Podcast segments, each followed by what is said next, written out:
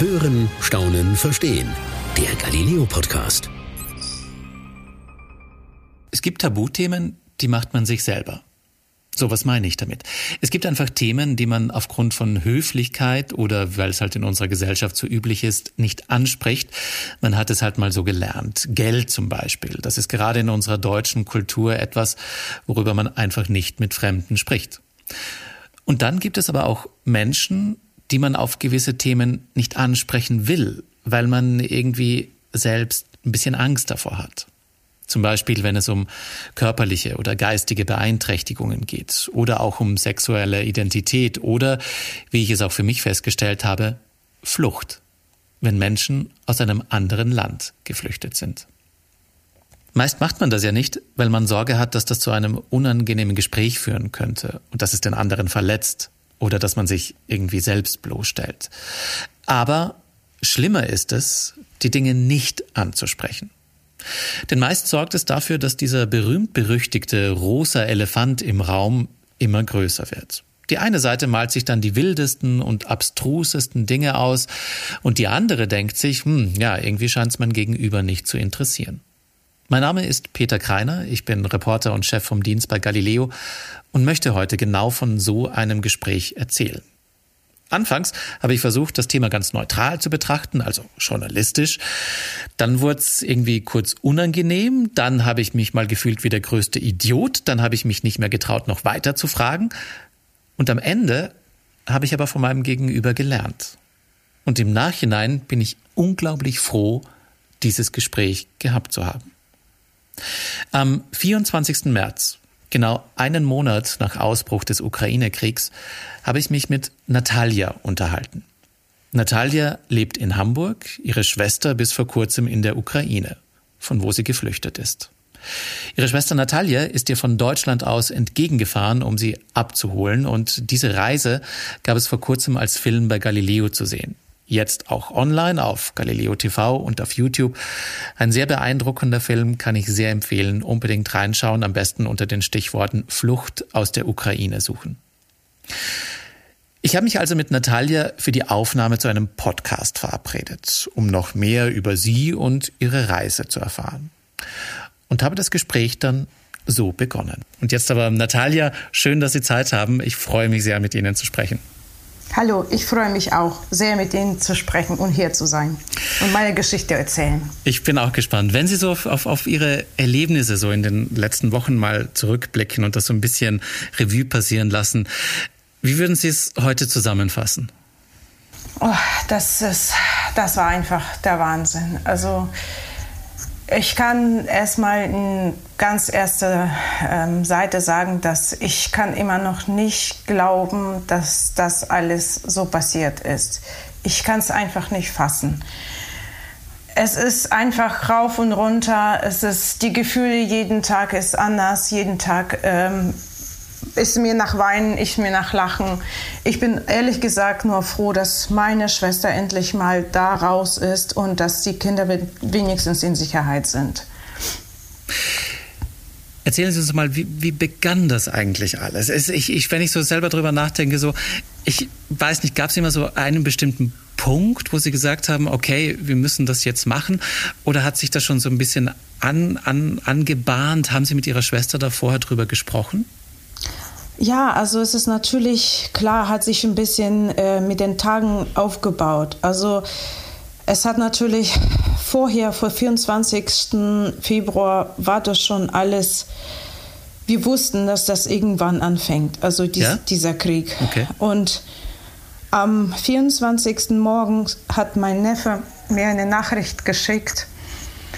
Jetzt geht in Kiew und Kharkiv äh, Bombardement und der Krieg ist angefangen. Also das war für mich, also ich erinnere ich mich jetzt wie jetzt halt an diese Sekunde und dann war, also es war schrecklich einfach. Es ist, kannst du gar nicht fassen. Der Kopf will das nicht überhaupt fassen, was da passiert ist.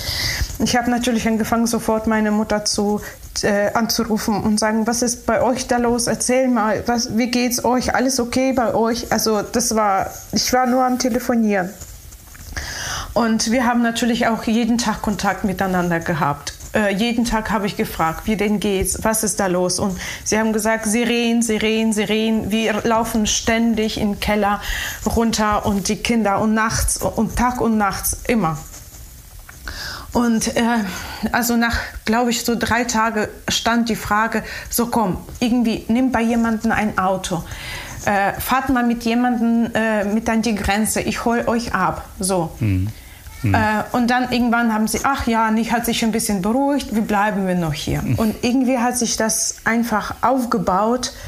Und der Zeitpunkt irgendwann war da so, ich sage so, jetzt gebe ich euch Geld, jetzt kauft mal irgendwo ein Auto, jetzt kommt mal hierher, es ist mir egal, was das kostet, dass ihr wenigstens, wenigstens die kleinen Kinder sind in Sicherheit.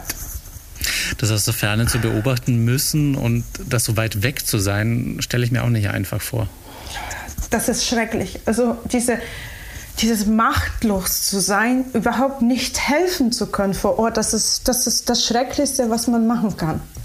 Wirklich, also sitzt man und beobachtet das als Außenseiter und man weiß es, dass das mit meiner Familie passiert. Und also ich, ich habe jeden Tag gezittert. Irgendwann konnte ich einfach nicht mehr zur Arbeit gehen. Ich habe nur ganzen Tag nur dran gedacht. Äh, und dann irgendwann, als wir dann wirklich diesen Beschluss gefasst haben, so jetzt machen wir was, war auch irgendwie so ein bisschen auch Erleichterung, dass man was tut, ne? dass man mhm. irgendwas in mhm. Bewegung setzt. Ich stelle mir das trotzdem aber, um ehrlich zu sein, für Ihre Familie, gerade für Ihre Schwester äh, vor Ort, das ist ja schon auch ein harter Entschluss, oder? Man hat ja dort ein Leben einfach sozusagen, okay, wir brechen das jetzt ab hier, weil es einfach nicht mehr geht. Wie war das für Ihre Schwester? Ja, also ja, das glaube ich, deswegen hat sich das ähm, ziemlich ausgezögert, weil nämlich natürlich alle sind die Freunde da, alle, äh, die ganze Familie ist da. Nur ich glaube, mit der Zeit hat man gemerkt, was den Kindern diese ganze Sirenen und das alles, was für eine Angst den Kindern macht. Und sie hat wirklich Angst um die Kinder gehabt. Hm. Na, deswegen hat sie auch das hat sie schwer losgelassen. Ne? Deswegen ist das ja auch alles viel zu lang ausgezögert, wurde ausgezögert, dass man auch kaum nachher Möglichkeit hatte, überhaupt irgendwas zu machen. Aber auch so verständlich. Man kann es so nachvollziehen, wenn man natürlich auch denkt, ja, man hofft natürlich, dass es irgendwie aufhört und dass es äh, vielleicht trotzdem dann das, das Leben hier weiterleben kann. Ähm, ich kann es verstehen. Ja, ich auch, total. Also mir, mir würde auch nicht anders gehen mit meinen Kindern, wenn ich das ja. machen würde. Ja, das verstehe ich. In welcher Region lebt Ihre Schwester eigentlich in der Ukraine? Ähm, es ist so ziemlich zentrale Ukraine. Also es okay. ist wirklich von allen Seiten ist zentrale Ukraine. Ähm, es ist ungefähr ähm, 180 Kilometer von Kiew südlich ähm, liegt mhm. die Stadt. Es ist also eine Stadt und also keine ländliche Region, sondern eine Stadt. Nein, nein, nein. Das okay. ist wirklich eine, ähm, wie sagt man so, 300.000 Einwohner. Es ist aber äh, trotz die, der Größe ist das ähm, eine quasi wie, ähm, wie Kiel in Schleswig-Holstein. Ah, okay. Ne? Ja, okay. Ja, das, das, ist ja schon eine größere Stadt. Der Natürlich. Rest ist uh, drumherum, es ist so Land und ein bisschen kleinere Städte. Ne? Ich verstehe, ich verstehe. Aber auch da wirklich auch, also Sirenen und auch, auch Bombardements? Äh, war auch ähm, ziemlich am Anfang, ich glaube, das war 28. Februar, habe ich mhm. auch mal ein paar Videos gesehen. Ständig die Sirenen. Ähm, aber ähm, das Glückliche dabei ist, ähm, die Armee, die halt ähm, die Stadt verteidigt oder diese Region halt verteidigt, die schießen ziemlich gut diese ganzen Raketen ab. Mhm. Äh, also mhm. die wirklich arbeiten da Tag und Nacht ständig. Nur halt es, man kann ja nicht hundertprozentig wissen, dass man die alle abschießt. Ne? Man weiß ja nicht, wie viel. Und es ist ja so eine Flugschneise halt äh, für die Raketen, die halt nach Kiew fliegen, von beiden Seiten und nach unten halt dann in den Süden fliegen. Ne? Es ist so eine Flugschneise. Ja. Es kann alles passieren. Ne? Ich verstehe, ich verstehe. Mal ganz praktisch gefragt, wie bereitet man eigentlich eine Flucht vor? Also das ist ja, um ehrlich zu sein, auch immer etwas, wo man sich so ganz oft denkt, ich, ich werde überhaupt, also, ich, also damit beschäftigt man sich ja nie so wirklich im Vorhinein, also äh, hier in Deutschland. Wie geht man da überhaupt vor? Ist das, also mal ganz blöd gefragt, sagt man da dem Arbeitgeber Bescheid oder wie kann man sich das vorstellen? Ähm, also äh, ich weiß nicht ganz genau, wie das jetzt, äh, ähm, also meine Schwester ist jetzt gerade äh, mit ihrem kleinen zweijährigen Sohn äh, in äh, Mutterschutz. Ne? Ah, also ah, okay. in äh, mhm. so mhm. quasi Elternzeit, wie das mhm. jetzt so hier so ist. Deswegen ja. bei ihr war das natürlich so, dass sie eigentlich niemanden fragen musste ne? und eigentlich in diese Situation glaube ich nicht, dass da jemand bei jemandem irgendetwas ja. fragt. Ja, natürlich. Ne? Also das ja, ist, es ist einfach, einfach Leben retten, einfach eigene Kinder retten, einfach möglichst Raus Kinder auch von den anderen retten. Ja, ich verstehe. Ich, verstehe. ich kann es total verstehen, das geht ihnen natürlich auch noch nahe. Und es ist, ich kann, äh, ja, äh, ja, ja ich, ich, ich, kann es Ihnen, äh, ich kann es total ach, nachvollziehen. Ich kann es total nachvollziehen. Ja, das ist, es ist, es ist einfach schrecklich. Es ist einfach schrecklich. Ohne Frage. Wir stoppen kurz an diesem Moment. Das war in etwa der Moment, wo mir zum ersten Mal richtig klar wurde, okay, Natalia ist da emotional noch ganz tief drin. Und auch wenn ich Journalist bin, ich bin auch ein Mensch. Aber was sagt man in so einem Moment? Es ist so unglaublich, was ihr und ihrer Schwester passiert ist. Man schämt sich ein bisschen für die Frage, die ich vorher gestellt habe, nach diesem, ja, wie, wie bereitet man sich vor? Und ich war wirklich einen kurzen Moment, ich weiß nicht, was ich sagen soll. Aber Natalia hat das Gespräch weitergeführt. Was da alles danach noch passiert ist, ist oh, ich sag Ihnen. Also ich bin auch jeden Tag da irgendwie mal hin und her am Heulen, am Lachen, irgendwie total. Meine Stimmung ist, glaube ich, auch so hin und her, so geht rauf und runter. Oh, ich sage Ihnen, es ist alles nicht so einfach. Ne? Wie haben Sie sich vorbereitet auf die Fahrt dorthin? Ja, ähm, es war natürlich auch mitunter so eine Sache. Wir haben ja auch einige Spenden ja auch gekriegt. Ne? Mhm. Es war natürlich so, äh, wir haben ähm, die Freunde äh, eingeschaltet. Äh, wir haben Verwandte eingeschaltet. Wir haben irgendwie äh, so gut hinbekommen, dass wir einen Bus gekriegt haben ne, von der Feuerwehr äh, aller Mühe, mhm. Freiwilligen Feuerwehr. Wir haben auch viel Spenden gekriegt private Spenden gekriegt. Auch äh, einige Organisationen, äh, Landfrauen zum Beispiel, haben uns auch ganz viel geholfen, haben ganz viel Sachen da gespendet. Also es ist der Wahnsinn. Also Spendenbereitschaft war einfach überwältigend. Ähm, die haben natürlich alles organisiert, was den Bus angeht und äh, die haben alles beladen. Ich musste quasi nur dahin kommen. Äh, die beschriften diese ganze Kartons, die sie hatten, was da drin war und das haben sie wirklich alles allein gemacht. Da waren so viele Helfer, so viele Leute, Wahnsinn. Wir selbst zu Hause haben natürlich unsere Kinder mussten wir ja auch mal irgendwohin abgeben. Mhm, wir haben mhm. uns das so überlegt, äh, dass ähm, meine größere Schwester geht zu ihrer Freundin, ähm, das ist Span italienisch, äh, spanisches ähm, äh, Paar. Also die, mhm. die sind toll, die haben total toll Jasmin aufgenommen. Sie haben auch sofort gesagt, wir helfen euch, bring hier, hier Jasmin, alles, alles super, wir machen alles. Jasmin ist ihre Tochter, oder? Meine Tochter, genau. Okay. Sie ist ja. jetzt äh, sieben Jahre alt, sie geht dann zur Schule und sie hat ihre äh, Schulfreundin ähm, also, also quasi okay. ist zur Schulfreundin gegangen, genau. Ähm, und natürlich für sie ganze Liste Sachen, die sie braucht. Ne? Mhm. Mein kleiner Sohn, der ist äh, anderthalb Jahre alt und äh, den haben wir zu Markus Eltern abgegeben, also quasi von meinen äh, Lebensgefährten, die Eltern. Mhm. Mhm. Den haben wir dort abgegeben, klar, auch die ganze Liste. Für uns beide haben wir auch mal beide Listen gehabt, wo wir dann auch mal äh, alle Sachen, die wir brauchen, halt für unterwegs, auch Kleidung einfach umziehen, ähm, ne, Shampoo, Zahnpaste und so Hygieneartikel, alles halt äh, äh, ja. haben wir gebraucht. So. Und ähm, dann stand natürlich die Frage, wer fährt noch mit uns? Ähm, da ähm, bräuchten wir auch noch einen zweiten Fahrer halt. Ja. Und unser Nachbar war das so toll und der wollte auch unbedingt auch mal mit uns fahren. Hat gesagt so, ich komme mit uns. Er kann Polnisch, äh, Slowakisch, noch irgendwie ein paar andere Sprachen. Hat gesagt, ich, ich werde. Und das war super. Das war eine super große Hilfe und super tolle Entscheidung Genau, und der natürlich hat auch alle Sachen eingepackt. Ja. Und äh, am Ende natürlich auch mal vielleicht ein paar Lebensmittel dann für unterwegs, dass wir da irgendwie, wenn doch mal irgendwie doch nicht essen, dann mal schnell mal irgendwie ein Brötchen oder so mal ähm, mhm. essen. Ne? Dass wir dann mhm. auch mal irgendwie für, für erste Zeit mal irgendwas haben. Ja, also das war schon ziemlich äh, ein Akt. Also das war schon viel zu tun, ehrlich gesagt. Haben Sie eigentlich dann auch gesagt, okay, bei dieser Fahrt, wir fahren, wir, wenn wir übernachten müssen, wir schauen einfach, wo wir sind und, und versuchen dann da irgendwie vor Ort was, was zu finden?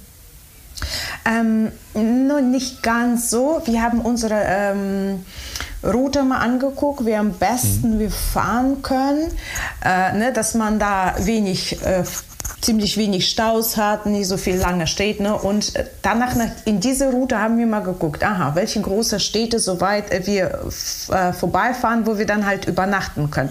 Hm. Und ungefähr okay. mal die Zeit ausgerechnet haben, ne? wo wir dann, dann stoppen, also quasi ja. Äh, ja. Rast machen können. Ne? Ja. Wie lange waren Sie denn insgesamt unterwegs? Wir waren ähm, also vier, mehr als vier, Vier Tage waren wir unterwegs, genau. Vier wow, Tage. Das, mhm. ist, das ist richtig lange. Also die Reise ging dann über, ich versuche es gerade mir auf einer Karte vorzustellen, äh, Hamburg, äh, ich nehme mal an Berlin. Breslau, Breslau. Ah, ja, genau, okay. wir sind über Berlin. Ja. Ähm, ich glaube, war das Leipzig, wo wir dann auch vorbeigefahren sind und dann quasi äh, polnische Gres, äh, Grenze halt und dann mhm. nach Breslau.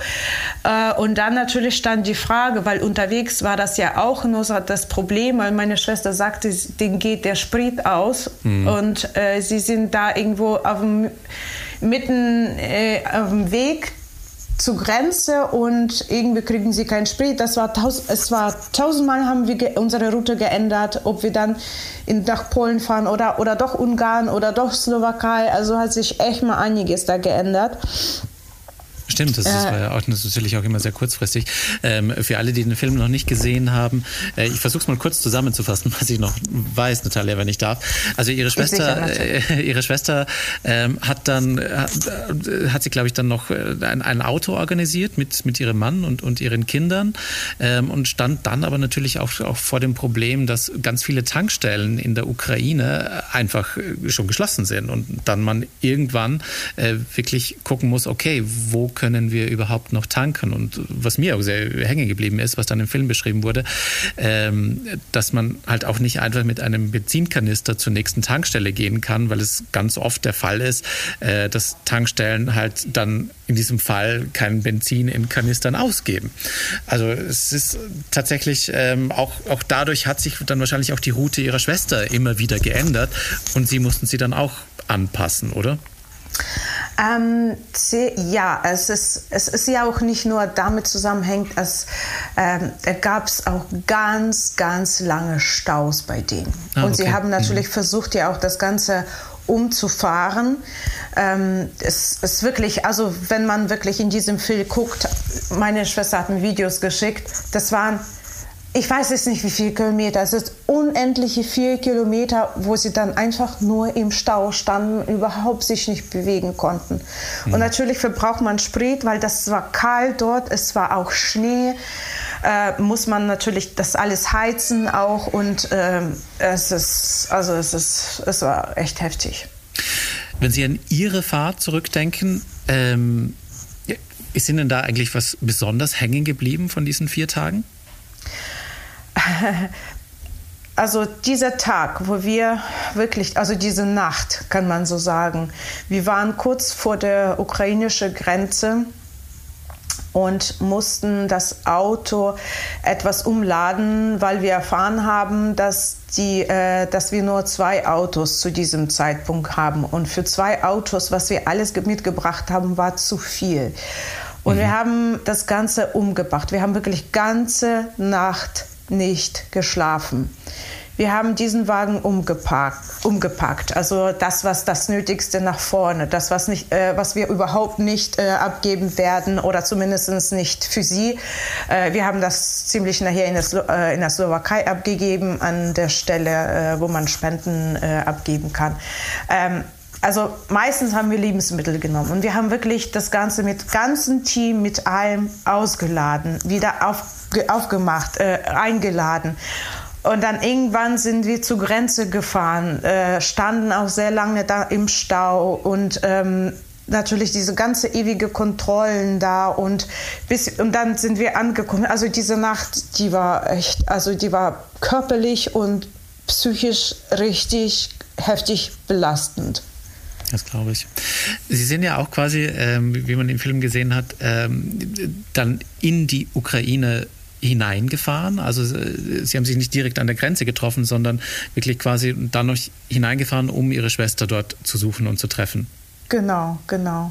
Stand wieder äh, viele Autos und man natürlich hat immer die ganze Zeit geguckt, wo sind sie denn, wo sind ja. sie denn? Hoffe ich, finde ich sie. Ja. Hoffen sie, sind sie irgendwo da in der Nähe. Ne? Und ach, es ist puh, fürchterlich. Sind Sie eigentlich von, sage ich mal, Menschen, denen Sie auf diesem Weg irgendwie begegnet sind, ist Ihnen da sehr viel Hilfsbereitschaft entgegengekommen? Hatten, haben Sie überhaupt wahrgenommen quasi oder lag der Fokus so klar, ähm, das ist mein Ziel, da muss ich hin? Äh, Ziel natürlich war, war der Fokus auf Ziel, aber es war überwältigend, wie die Leute, auch wir sind durch Polen, Slowakei gefahren, Sie sind so hilfsbereit. Es ist ein Wahnsinn. Ich habe überall ukrainische Flaggen in Polen gesehen. Überall sogar haben sie gesagt, gut, man darf diese ganze Kanister nicht machen. Machen wir trotzdem. Ne? Mhm. Also mhm. das war... Äh, man hat Gesang, sogar ukrainische Leute da gesehen, Gesang und überall alle so.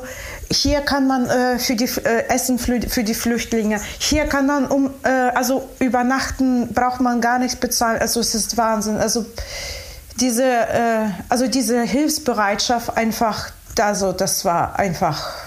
Ich weiß es nicht. Es hat so es hat mein mein Herz wirklich gewärmt und also es ist aufregend gewesen, total schön. Also es ist wirklich, das war ein sehr schönes Gefühl dabei gleichzeitig zu der Sorge mit dazu. Es, ist wirklich, also ich glaube, extremer können, können Gefühle nicht sein. Nee. Auf der einen Seite Nein. Äh, Hilfsbereitschaft, auf der anderen Seite die, die, die wahrscheinlich unglaubliche Sorge.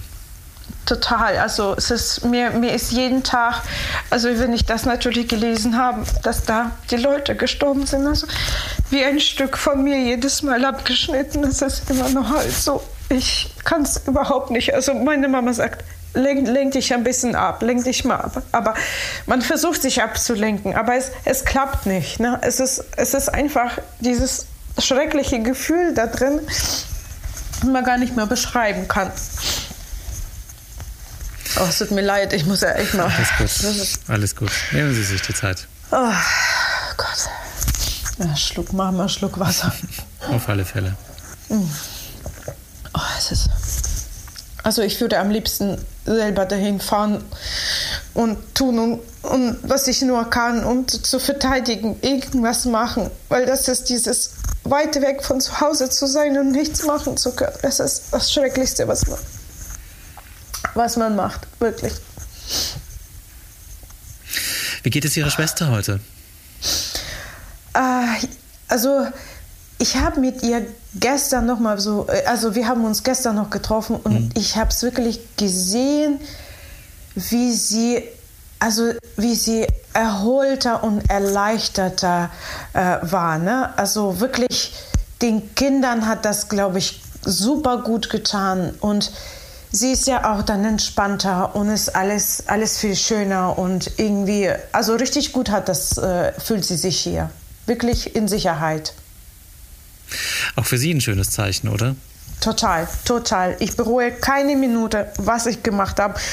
Würde ich am liebsten noch irgendwie für jemanden das Ganze halt machen. ja, Sie haben schon sehr, sehr viel gemacht, Natalia. Sie haben schon sehr viel gemacht. Das, das, das Gefühl, ja, also nicht, nicht genug gemacht, so kann ich sagen. Es ist nie genug, glaube ich, was man macht.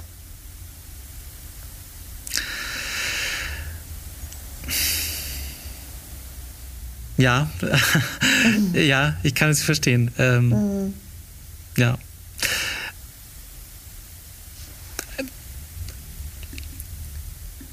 Ich traue es mich gar nicht zu fragen. Was kann man tun?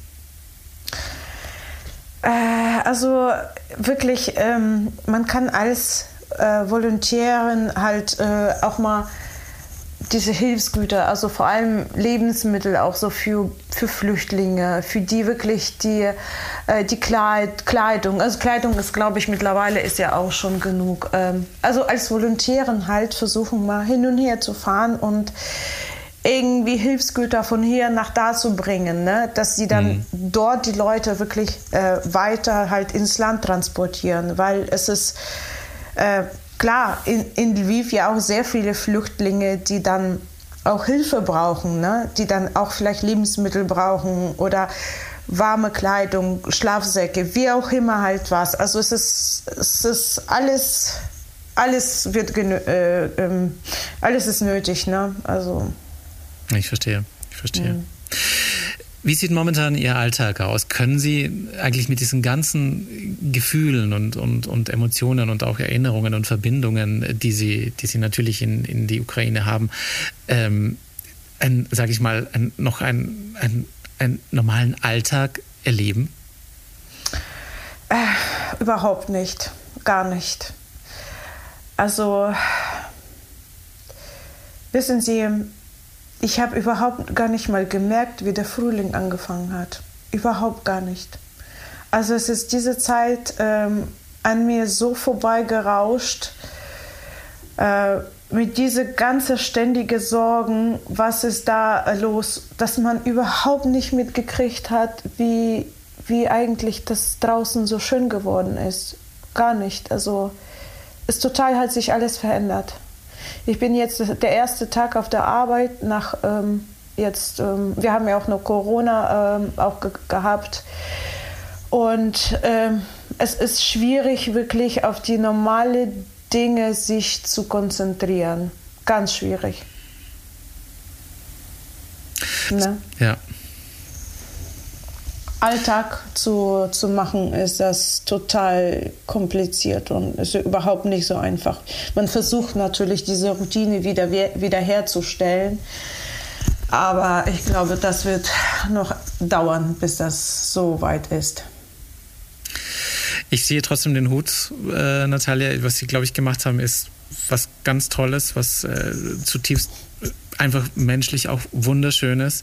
Ich würde Ihnen wahnsinnig gerne ihre Sorgen nehmen, ihnen irgendwie ihr Leid abnehmen.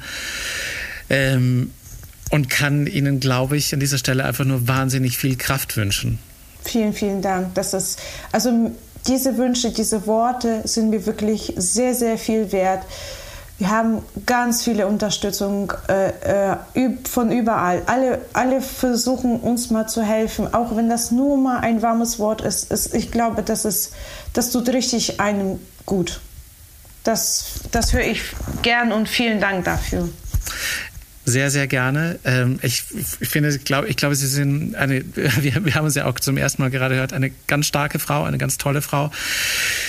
Ich ich, mir fällt es wirklich, mir fehlt es wirklich auch schwer, manchmal noch weiter zu fragen, sage ich Ihnen ganz ehrlich, weil es einfach, äh, sobald man sich beginnt vorzustellen, wie, wie das für einen selbst wäre und auch, äh, auch ich habe Familie, die zwar jetzt in Österreich ist, aber auch weit weg und schon allein die mhm. Vorstellung zu wissen, okay, wie Sie gemeint haben, äh, dieses Wissen, man sitzt woanders und man kann nichts tun unglaublich schmerzhaft, unglaublich, also ähm, ich, ja, auch so unvorstellbar. Und ähm, daher umso höheren Respekt, dass sie, dass sie das gemacht haben, dass sie das durchgezogen haben, dass sie ihre Schwester abgeholt haben und äh, ihr so auch tatsächlich ja, geholfen haben und, es, und sie heute sagen können, ja, zum, äh, den Kindern hat es gut getan. Schöne Worte. Auf jeden Fall. Also ich, ich konnte auch nicht anders. Ähm, ich, es, ich, ich musste das machen.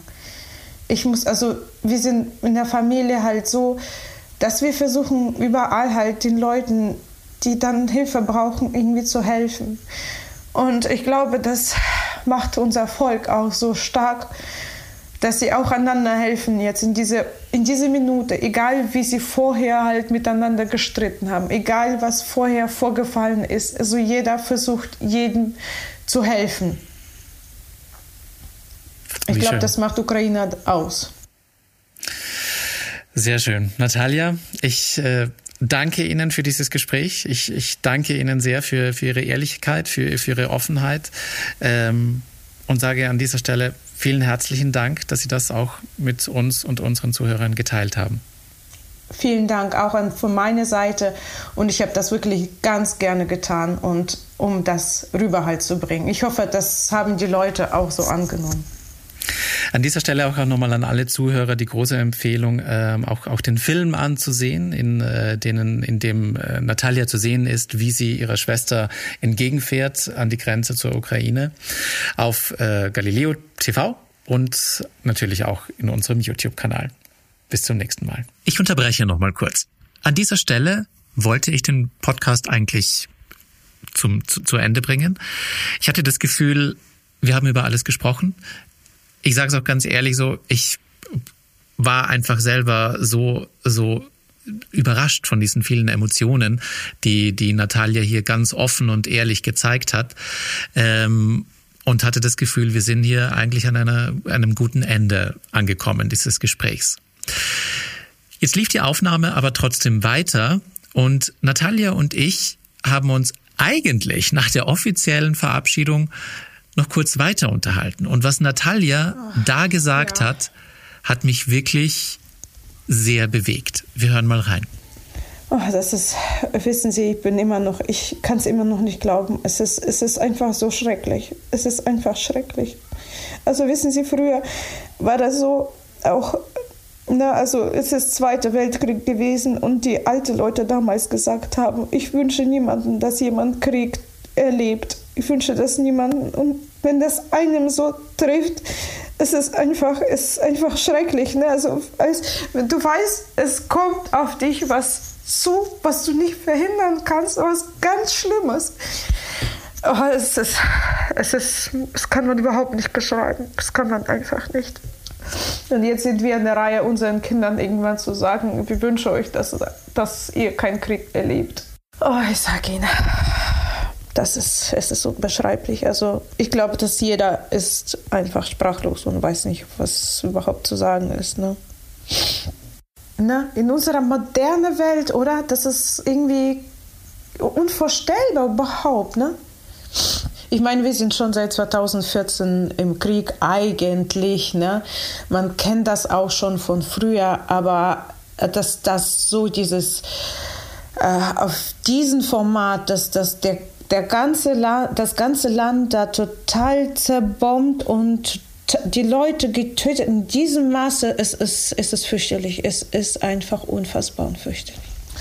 Wissen Sie, also ähm, da ich natürlich auch ähm, ukrainischer kann, ne, klar, ähm, höre ich auch, ähm, also gucke ich auf Facebook ganz viele Posten von unseren ähm, unsere Armee, also von Jungs. Ne? Und das baut mich tatsächlich auf. Das gibt mir Kraft und das gibt mir diese, ähm, also diese Hoffnung, dass das doch alles gut wird. Also ich weiß, wie, wie das Volk bei uns ist. Also ich weiß, dass sie werden, also die werden das Land einfach so nicht aufgeben. Sie werden, es geht auf alle tot oder, oder äh, äh, werden wir siegen? Und ich weiß, dass wir siegen werden. Unbedingt, auf jeden Fall, weil ich kenne meine Leute und sie sind alle sagen, macht dir nichts, alles gut, wir machen hier alles dafür.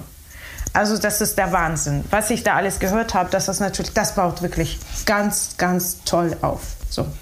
Wissen Sie, ähm, auch wenn ich dann Nachrichten zum Beispiel höre, es ist natürlich alles so von einer sehr heftig negative Seite das Ganze äh, so präsentiert wird, dass man wirklich aus, vom Schlimmsten natürlich ausgeht. Ne? Also, dass Ukraine fällt, es wird, keine Ahnung, äh, Dritter Weltkrieg und weiß nicht alles. Ne?